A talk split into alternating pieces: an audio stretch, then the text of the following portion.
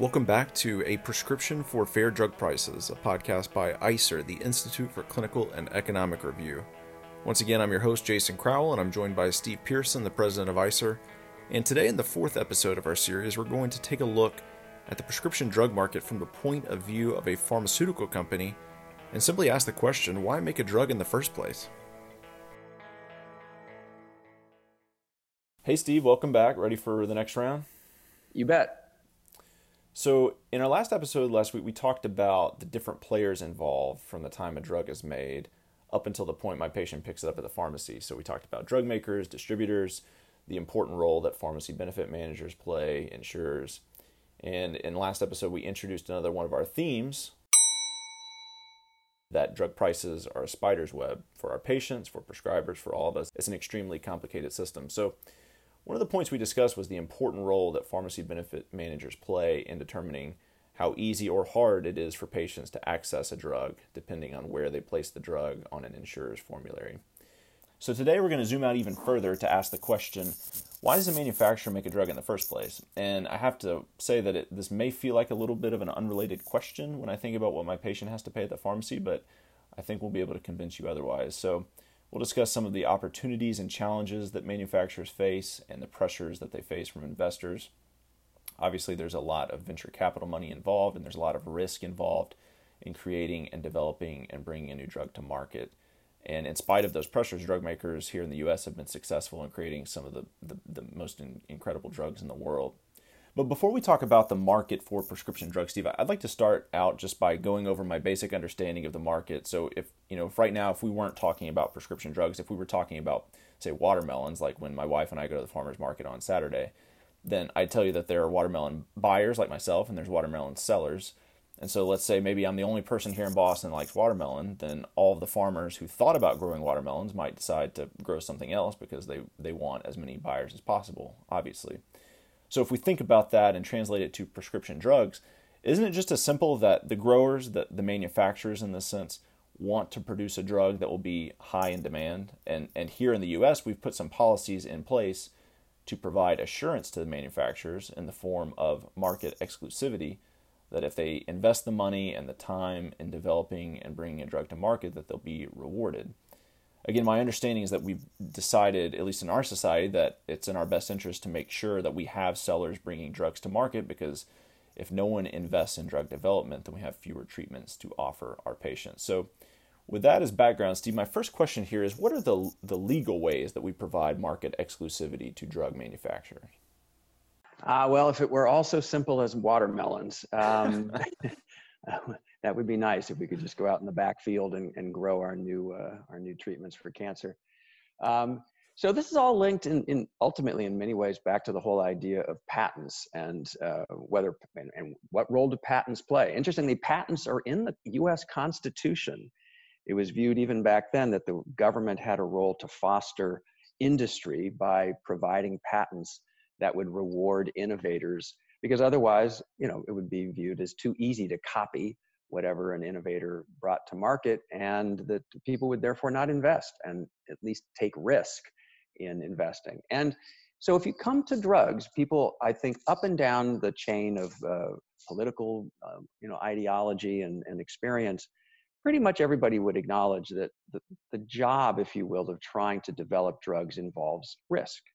Because most drugs, most molecules that start out looking promising, don't pan out.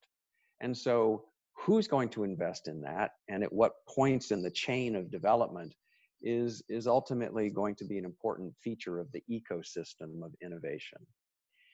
Um, as many folks know that you know the government does invest in the NIH and in some of the a lot of the basic science that underpins the ultimate treatments that are developed um, through through drugs and other approaches, but there's still an important role many people most people feel in the idea that uh, private drug companies taking the drug either through the entire development process or halfway through, you know, getting it handed off from the government or some other source, that for them to take that business risk um, requires them to be able to have some kind of exclusivity um, at the end of the day. Now, there's a real trick between the distinction between patents and exclusivity.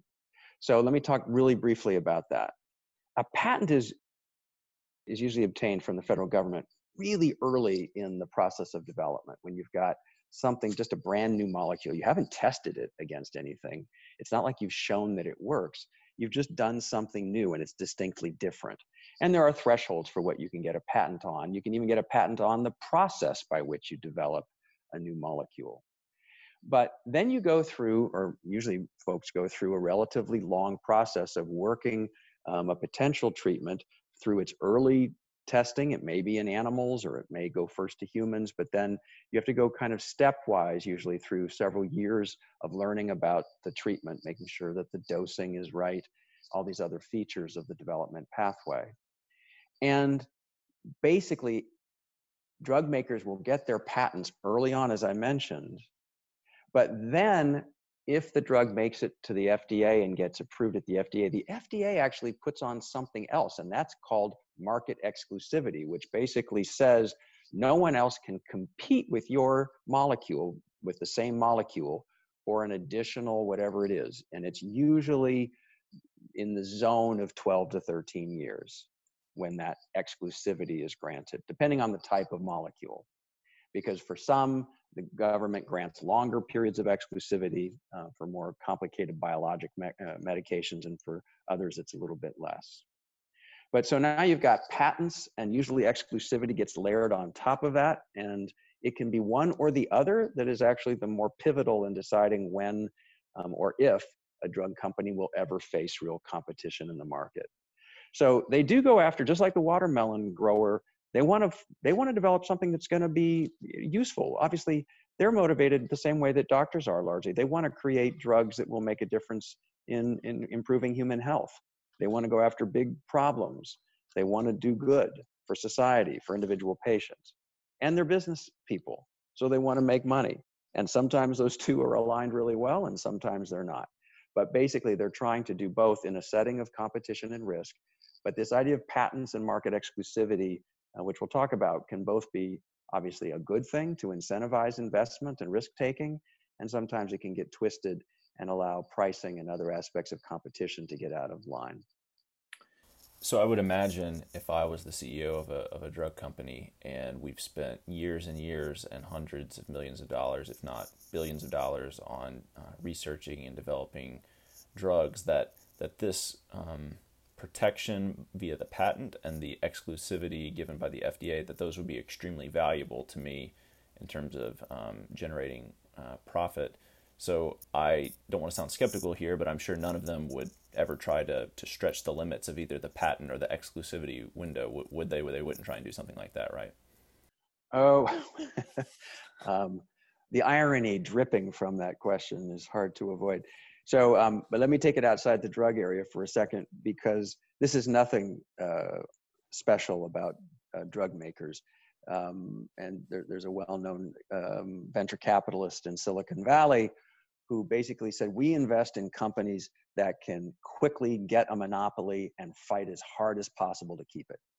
Basically, the goal of every company, in many people's view, in a competitive landscape, should be to get a monopoly, keep it. Basically, eliminate your competition, kill them one way or the other. I mean, you can get as, as visceral as you want to. So that's the quote unquote free market. You honestly don't want to compete.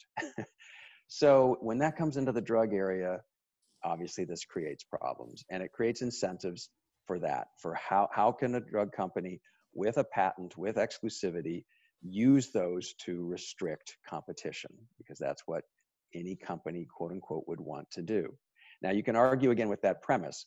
Uh, shareholders and boards of these companies might think otherwise. And is there a longer term social, uh, not just benefit, but strategic benefit to companies not to do this? Everybody would hope so.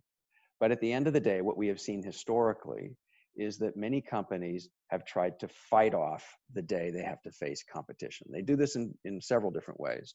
One of the one that we're quite familiar with is that you've got a brand drug because that's what it is when it gets launched. And then the, as your exclusivity is starting to wane, people who can make generic drugs are lining up to make basically copies of that molecule and to sell it at a, usually a lower price. It will be a generic uh, competitor. So if you're the brand company, you might want to strike a deal even and even pay a generic company to stay away from formally competing with your drug. This is called pay to delay. And technically, it is not allowed these days, but there are still cases when it seems to happen. And for years, when it wasn't formally forbidden, this was unfortunately relatively common um, when there would be uh, side deals, if you will, between companies and potential competitors that would hold off the formal generic launch. Um, and it could be in the benefit of the generic company if it allowed them to kind of take more time and to coast with a, you know, a steady income being paid to them, not by patients, but by the brand name manufacturer. So the other way, and this is now the more common way when we do see it, is an approach to basically use not the exclusivity, but the patent to kind of hold off competition. And the most common thing that's done here is called evergreening. And it just means that you've got your patent and it's going to run out. But if you tweak your molecule one more time and change you know the uh, the isomer going all the way back to our biochemistry days if you change the isomer just a tiny bit or you add on a little bit of kind of packing around the, the kind of active part of the molecule. If you can do anything like that, or just tweak even the method by which you make it, you can reapply for a new patent. And so you just kind of leapfrog is another way to call it. You evergreen, your patent doesn't ever die. It kind of has a new life, and then you have another little tweak to it. And so this kind of um, evergreening can also kind of just extend the lifetime. And we're seeing this more honestly with the kind of complicated biologic mechanisms, I'm sorry, medications, because there are more complicated ways that are required to make those drugs that open up the opportunity to kind of change and to evergreen the patent more easily than some of the more traditional, what are called small molecule drugs. But basically, this is part of what the system has been, uh, or many policymakers have been pushing back against. Because if we really do believe that competition naturally should follow some relatively limited period of exclusivity, we have to make that work. Um, and people will even turn back to the Constitution again, and the word limited um, is in there in terms of the uh, patent life. So we have to have a system in which patents don't just keep on going. So, what about other ways that drug makers would try to increase their power in the marketplace? And the example I have in mind specifically is by buying up small biotech or venture capital companies. So, I recently saw in the news that a statistic that two thirds of all new prescription drug approvals in the last five years have come from startup organizations. And they were making that point in the context of a discussion about how drug companies are creating their own venture capital funds to invest in, in startup companies. So, what effect does that have on the prescription drug market? Um, that one, the answer to that one really does depend on your point of view because people will find both great benefit and some some risks, I guess, from that. So some people view it as as one of the best um, examples of our vibrant, innovative ecosystem that we have flourishing small biotechs that get venture capital, take great risks, and many of them go belly up, never get out of the kind of the first stage. The the few that survive that have a viable molecule they're too small to probably do a great job of doing the bigger uh, clinical trials that are needed to kind of finish um, the evaluation of those young treatments. And they may uh, obviously be also too small to do the kind of distribution and production and marketing of drugs in the bigger kind of health system. So why not have this flourishing set of junior grade startups with brilliant people taking lots of risks that are willing to go bankrupt and move on um, and when they do right, then they can get bought up by the bigger companies that have experience and resources to kind of move that drug through quickly to its final stage and get into the hands of patients. So that's that's the benefit. I mean, that's that's that's obviously a, probably a good side from most people's perspectives. Um, it's I, I can't honestly say how many examples there are of this, but you can certainly see it again, not just in drug making, but in other fields. It's called catch and kill where if you have you're a bigger company and you have a lucrative um, brand name drug and all of a sudden a young biotech it's not making the same drug it's not a generic but it's going to make something that could compete and eat into your market share well you could imagine that you would have an incentive to buy that young company and perhaps even go slow in the development of that competing drug until your own exclusivity on your brand drug is running short. And then you're going to face generic competition, but lo and behold, you have a different and perhaps even better um, new brand drug within your portfolio. So, um, how often that happens again is is is up for debate, and um, it's certainly frowned upon as a as a general idea. But there is some risk that big companies could catch and kill um, uh, kind of competing drugs um, in the cradle, if you will.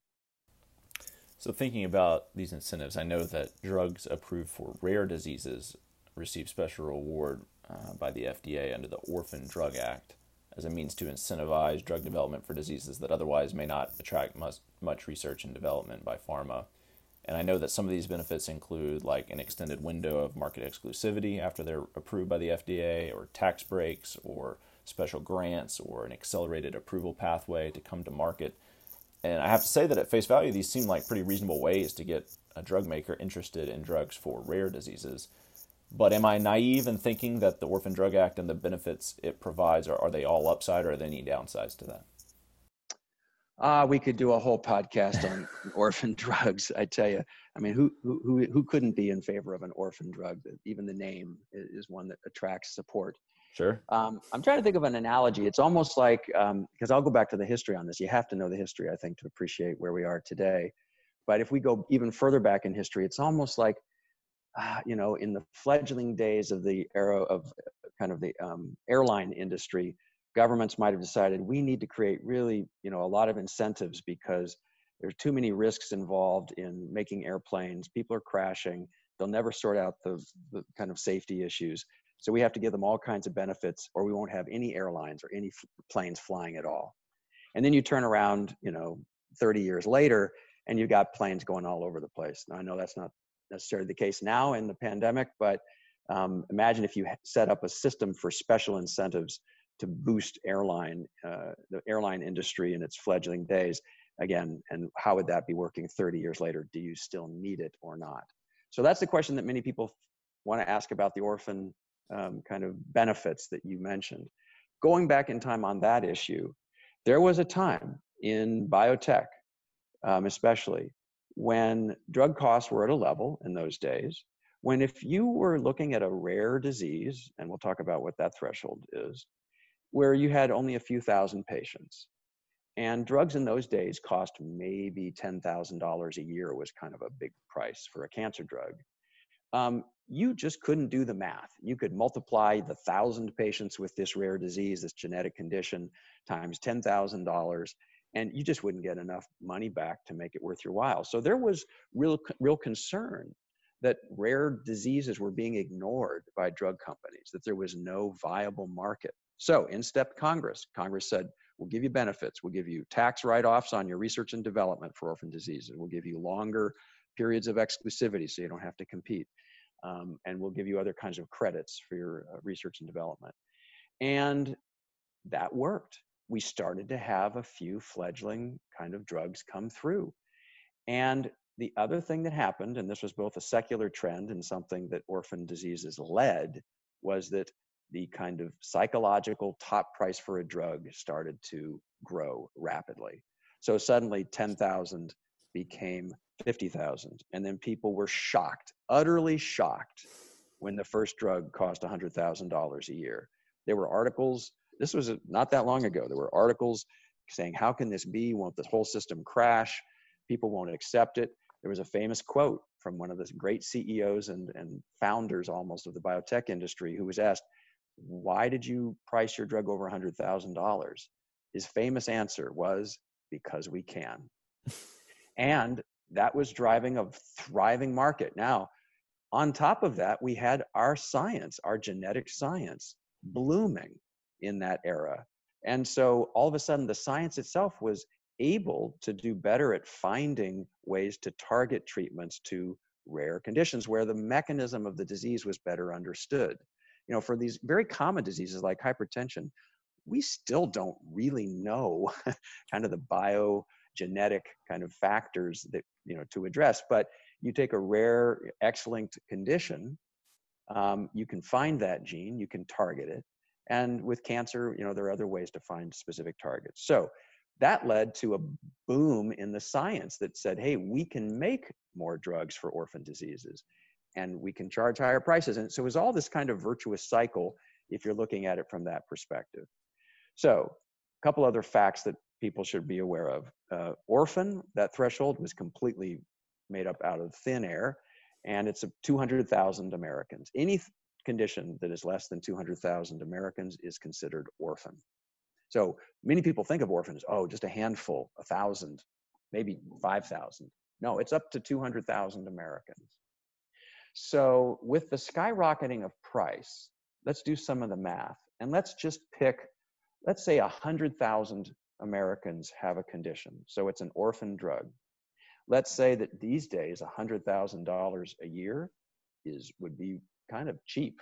Actually, it would be shockingly cheap in many cases if it's a serious um, uh, kind of condition. So if you do the math and you have 100,000 Americans taking a drug that costs $100,000 a year and it's an orphan, right? By all our definitions, that means that that drug company is going to make $10 billion a year. Now, 1 billion is kind of the traditional threshold for a blockbuster. 10 billion a year is is almost as good as it gets. I mean, only hepatitis C treatments have seen those kinds of flows in recent years. So there aren't that many actually great treatments for 100,000 Americans that cost $100,000. But we can see that the old argument, which was that we need all these benefits and we need higher prices to be able to make ends meet and get our return on our investment, really doesn't hold water anymore. And so some people do believe that we've created too rich an environment of incentives for orphan diseases and we're getting actually you know kind of more common conditions ignored in terms of the innovative pipeline now some people don't feel that that's true but the short story in my mind is that there's a lot of fighting now over orphan drug prices because the old argument of why we need super high prices just for a handful of patients doesn't really hold water the way it did 30 years ago so I think you paint a vivid picture of why maybe some of these policies are maybe a little outdated. But let me ask you to put on the hat of the CEO of one of these drug makers. How do you think they would defend either the Orphan Drug Act or more broadly just the regulatory ecosystem we have in general? Are specifically are there any pressures that they're facing that maybe we're not thinking about? Well, you will. I mean, again, um, the picture of whether there are adequate incentives um, will look different from different people's perspectives, and you will still hear from drug manufacturers and from some patient groups, especially those that haven't had a treatment yet, that it is the very high prices and high profits that are being made in orphan drugs that are still required to get companies interested, especially in the smaller conditions. It might only have a thousand or 10,000 patients. That if you suddenly uh, fixed orphan drug prices overall, you would go back uh, in a sense, to a world in which you wouldn't have adequate incentives to draw in the venture capital, to draw in uh, different companies trying to address more rare conditions. So you will still hear that. And it's the hard part is that there's no way to do a kind of uh, quantitative empirical assessment of whether that's the case or not, whether there are enough incentives right now or not. What we can see is an ever northward march on prices. We can see that the number of drugs as a percent of those approved by the FDA each year um, that are orphan have really skyrocketed. It's over 50% now of drugs, new drugs being approved, are orphan drugs. So we clearly seem to have solved one problem in some ways. And the question is whether we've found the right balance with the other problem, the other problem being affordability, you know, certainly for patients, but also for the overall system. Because if our science continues to drive us in a very good way, giving us opportunities to address orphan uh, conditions. The same pricing model used for the way that it was back when um, might actually kind of uh, be the straw that breaks the camel's back and lead to a more radical change uh, that would be bad for everybody. Last question here as we wrap up. How, how do all these different incentives for drug development affect either the drugs that are available to my patients or what they have to pay at the pharmacy? Well, again, it's in the eye of the beholder. It's it's indisputable that we have a thriving ecosystem. Uh, people will, always say that it's fragile, um, but we have uh, recognize the ecosystem. And I, I have to go all the way back again to an earlier mention of the NIH. Some people will say this whole ecosystem of innovation that we love to look at, at the U, in the US, um, let's not discount that we put more, you know, kind of societal money into basic science research and we end up handing that off in a variety of ways to companies. That, they, many people feel, is the linchpin, an under-recognized linchpin to our wonderful ecosystem for innovation. And people who, who tend to view that the world that way will feel sometimes that we have overly rich incentives for the risk that companies end up taking at the back end of many of their developments. Um, but it's it's still clear that um, we have a market and um, that means that companies will and venture capital will flow towards where they see less risk, higher chance of profit, and so we have to be very uh, kind of aware that any change in the system, any way that we send signals to the ecosystem about what will be valued and what will receive a high price, that's what we'll get. If we're going to tell them that we'll pay you a high price for a Me Too drug just because you come out and it's for an orphan condition, that's what we'll get. We'll get Me Too drugs. If we tell them we're only going to pay you a lot of money if it makes a major new kind of benefit for patients with a condition, um, that's what we'll more likely get. So we're going to return, I think, to that question, which is how do the prices, which also equal incentives, line up with the benefits that we want to get out of our innovative ecosystem? Terrific, Steve. Great conversation as always. I think next week we will turn to ask the question, you know, who ultimately sets a drug's initial price. So we'll we'll turn there next week. Great. Once again, thank you for listening to A Prescription for Fair Drug Prices by ICER. So far, we've discussed what a problem drug prices are. We've discussed how they affect not only patients, but really all of us. And now we've covered a lot of the forces at play for pharmacy benefit managers, manufacturers, and how those forces ultimately affect us and our patients. But as I mentioned, the burning question remains, and the question we haven't directly addressed yet is who ultimately sets a drug's initial price? So we'll cover that in the next episode, and we will see you back next week.